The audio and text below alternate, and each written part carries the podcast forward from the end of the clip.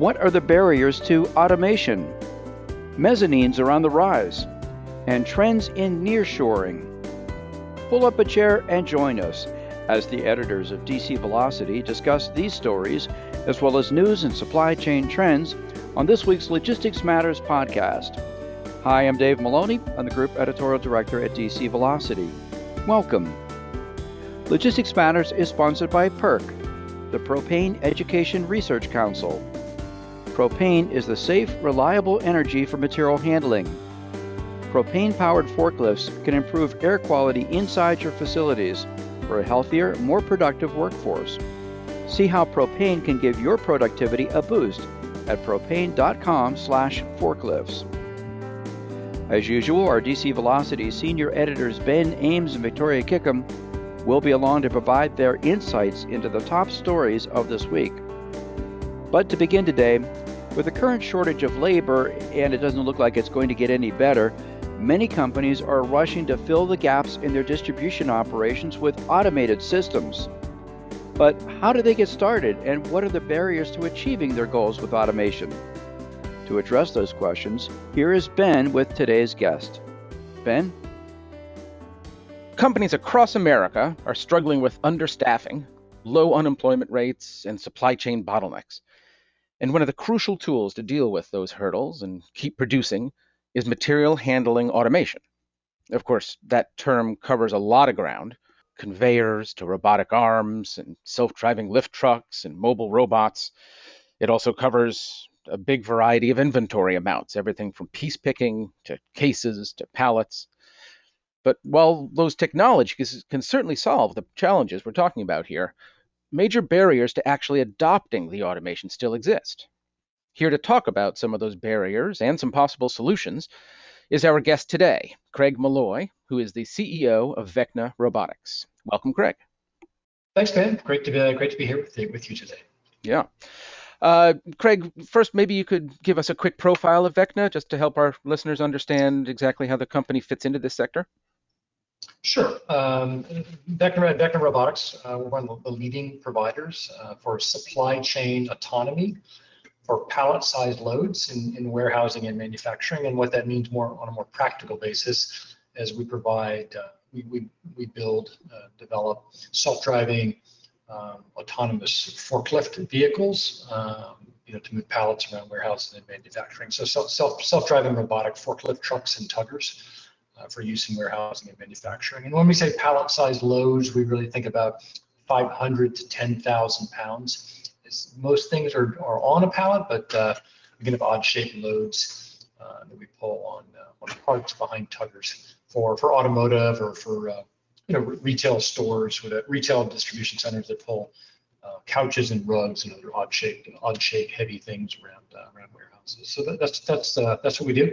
Pretty pretty exciting field you know, in a, in a, in a workflow that really hasn't uh, changed in more than 100 years. People sitting on forklift trucks, humans sitting on forklift trucks, picking up pallets. This is the invention, invention of the forklift truck in, uh, in, in 1918. So it's, a, it's an industry that's really ripe for automation and starting to starting this inevitable shift to uh, shift to autonomy amazing to think of it as not having changed for 100 years like that. Um, yeah, it's that, crazy. And then yeah. it really has. Uh, and so I know that there's growing demand uh, for automation, as you say, in in, in that hundred year yeah. process. Um, and your, your company um, it, itself recently shared some market research showing that uh, 85% of the market is deploying warehouse automation in the next 12 months, uh, year coming up here. Um, uh, uh, can you tell us a little more about that research? And did, do you see any sort of certain specific trends about the types of automation involved in that growth? Yeah, this was a pretty uh, a pretty um, thorough survey we did with uh, not only our customers but prospective customers and all the you know, uh, people in our you know our, our, our basically our customer uh, you know our, our, available market of customer base. And what uh, we found was customers are really struggling with what you mentioned at the beginning of the introduction here around uh, labor availability and, and wage inflation, and they're trying to figure out a way figure out ways to get better it's really becoming a business continuity issue. And that's what we talk about with, with more than often what we talk about with customers. It's not how do I take people out of my operation to save money. It's, oh my gosh, I can't hire enough people to run my manufacturing facility. I can't hire enough people to run my warehousing facility and, and serve uh, and serve my customers. We actually recently had a had a, um, a customer come in and say, uh, you know, I'm okay today, but uh, Tesla is building a giant uh, battery factory, um, you know, in conjunction with Samsung, two miles down the road, and it's going to be open in 18 months. And I'm afraid they're going to take all my people. So I've got, you know, I've got to start to work on implementing some level of automation today to kind of take the edge off of that. It's not really going away. I was just reading the news this morning and I got up and uh, was having having some coffee early and I noticed uh, an article in uh, in, uh, in Bloomberg uh, and I'm sure it's all over the, the rest of the news uh, sources today that an unexpectedly high level of job openings in the United States for for April that was reported today 10 million job openings um, in uh, you know in April. That um, and one of the uh, one of the sectors that they highlighted was you know at the top of the list for for job openings was was warehousing.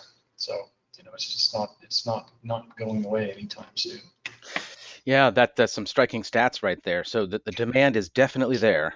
Uh, but at the same time, I know you've also found that many companies are reluctant to invest in the supply chain transformation we're talking about and the automation that can really be a strong solution. Um, are you getting a sense for any sort of the reasons for that reluctance? Sure. A lot of it is, uh, gosh, I don't really know anything about it. This seems really, this seems really scary. Are these robots safe? Are they productive? Are they, uh, you know, economically, uh, economically viable? Will my, uh, will my workforce adopt them? Um, you know, what's the, do I have to, uh, you know, will this cost me uh, you know, $10 million to get into the game. What is so? I think there's just a. It's still very early days.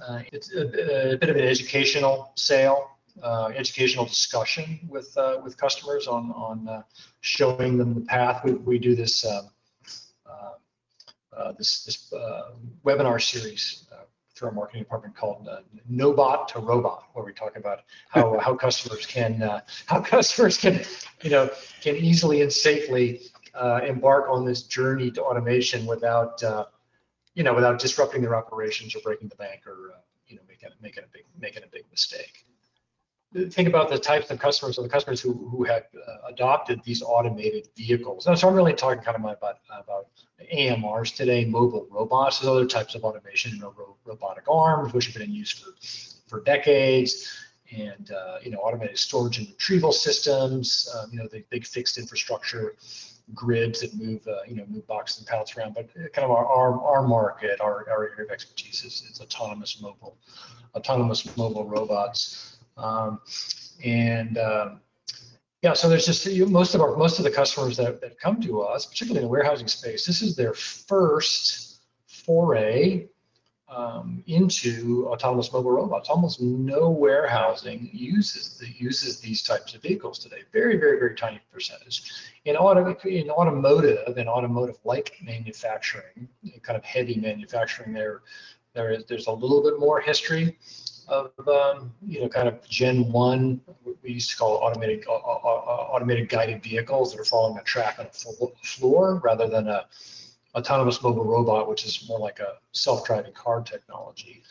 Um, so it's all it's it's very new for customers. Um, they know they need to do it. They know that they need to learn about it. Sometimes it's driven by um, you know a corporate um, digital transformation team, um, oh, eh, but sometimes it's driven by the site um, themselves, the general manager of the of the, opera, of the operations. Uh, where it's like, I, gosh, I can't hire enough people to, to, to fulfill the mission of my my my operational site. I've got to get some help. Yeah, yeah, I, I, I like that no bot to robot, but it, it it's really no accurate. Robot, yeah. yeah. it's really accurate though. Yeah. It sounds like if, if so many of your customers um, are, are coming from from this with their first foray into the automation. Yeah. Um, yeah. So, in, in, getting over that hurdle, um, of course, as, as, you say, that there are there are various um, concerns. Um, uh, one of the basic requirements for any business investment, um, and, and you mentioned it, it, can cost millions of dollars, is ROI, the return on that automation. Um, yeah. Is there some best tips and tricks that logistics operations can get that ROI out of adopting robotics, particularly into their workflows? Yeah, so the, the, the, the sequence of events on the conversations is usually, gosh, I can't hire, I can't hire people to run my operation. I've got to get some automation. So, uh, you know, we'll have the conversation, talk to them how, about how, about how, how that works. And then, you know, we'll make a, uh, give them a quote on a proposal. It could be, you know, a single vehicle or, or three to, you know, three vehicles or five vehicles. We start very, very small. With us, there's no, there's no fixed infrastructure you know, it's relatively low cost, low risk. Um, and then, you know, once it gets through the, you know, into the, uh, the, the purchasing process at the, you know, at the, at the customer side, obviously they need to do some financial analysis and, a, and an ROI calculation. And, and it's a bit of a give and take. I think if you look at the, um, you know, the full cost of you know, fully burdened employees plus um, turnover costs, you know, recruiting costs, the sign-on bonus, vacation, sick time, absenteeism, damage, injury, uh, breaks. I mean, all of those things that you, that that add up to, um, um, you know, and then and then the cost of the, the manual vehicle itself. you know, if you kind of in, include all of the soft costs, um, you know, it's a it's a pretty uh, a pretty easy calculation. And I'll give you an, I'll give you an example. Um, most of our customers operate in very large warehouse. So, you know, for us, where a customer can get maximize their ROI, this is kind of our target market where we can, where we're very confident we can give a uh, great ROI to customers. Is if a customer has a large facility, let's call it 300,000 square feet or more, um, because long, you know, longer distances, longer, longer travel, you get more, you know, better utilization out of the out of the vehicles. Um, you run at least two shifts of labor, but better three or four shifts. Four shifts would be 24 seven. Um, and many of the large, you know, large, large distribution centers that we work with, you know, have three or four shift operations. And you have a lot of heavy things move around, either pallets or, you know, or, or heavy odd, odd shaped objects that get pulled on carts. So if you satisfy those requirements, big facility, multiple shifts of labor, and uh, lots of heavy stuff move around, we are very, very confident we can give you a, a great ROI. Uh, one of them, one of our customers is a, a large retail chain, runs uh, you know 14 major distribution centers around the country, and lots of small, lots of smaller ones. And they um, they run three three shifts of labor, and then kind of their fully burdened cost on an employee, including health insurance, et cetera, et cetera, like sixty-five thousand dollars a year. So that's, that's thirty-two dollars an hour, which is not that not that crazy. Um, but at uh, $65,000 a year, so you're spending, that customer is spending almost $200,000 per year to pay three people, you know, ship one, two, three, to drive one forklift truck to move pallets around the hmm. warehouse. Yeah. And then, uh, and then there's a, you know, you got to buy a $30, $35,000 forklift and $8,000 of maintenance. Um, so, and, and most customers look at this as a, you know, kind of a five-year total cost of ownership you're into that, you know, you're into that almost a million dollars. Yeah. you add all that up in over five years. So it's kind of having that conversation with the customer, you know, kind of uh, coaching them, helping them understand all the all the soft costs around uh, around this ROI calculation. Interesting. Yeah, that, that, that's a great point about it. It, it. it has a fix in fit into the context of, of the whole greater um, concept of, of the operations in the building, and, and some of those yeah. are, are, hardware on the robot, and some of them are soft costs that are surrounding it. Um, Craig, I really appreciate that. I've, I've, learned a lot from our conversation, and um, and we're glad that you were able to come on the uh, podcast today. Well, thank you very much. Love uh, love talking about uh, warehouse automation. It's just a super exciting time to be in this business. Great. Well, we're going looks like we're going to be, uh, but both of us very busy in these coming years. So we'd love to have you back. For sure. For sure. Thank you very much. Uh, our guest today has been Craig Malloy, who's the CEO of Vecna Robotics. Thank you, Craig and Ben. Now let's take a look at some of the other supply chain news from the week. Victoria, you're working on a story for this month's issue of DC Velocity about how warehouses and distribution centers are making some physical changes within their infrastructures. Can you share what you're writing about? Absolutely, Dave. Happy to. Yeah. So as you say, this is a story that uh, appear will appear in DC Velocity's June issue.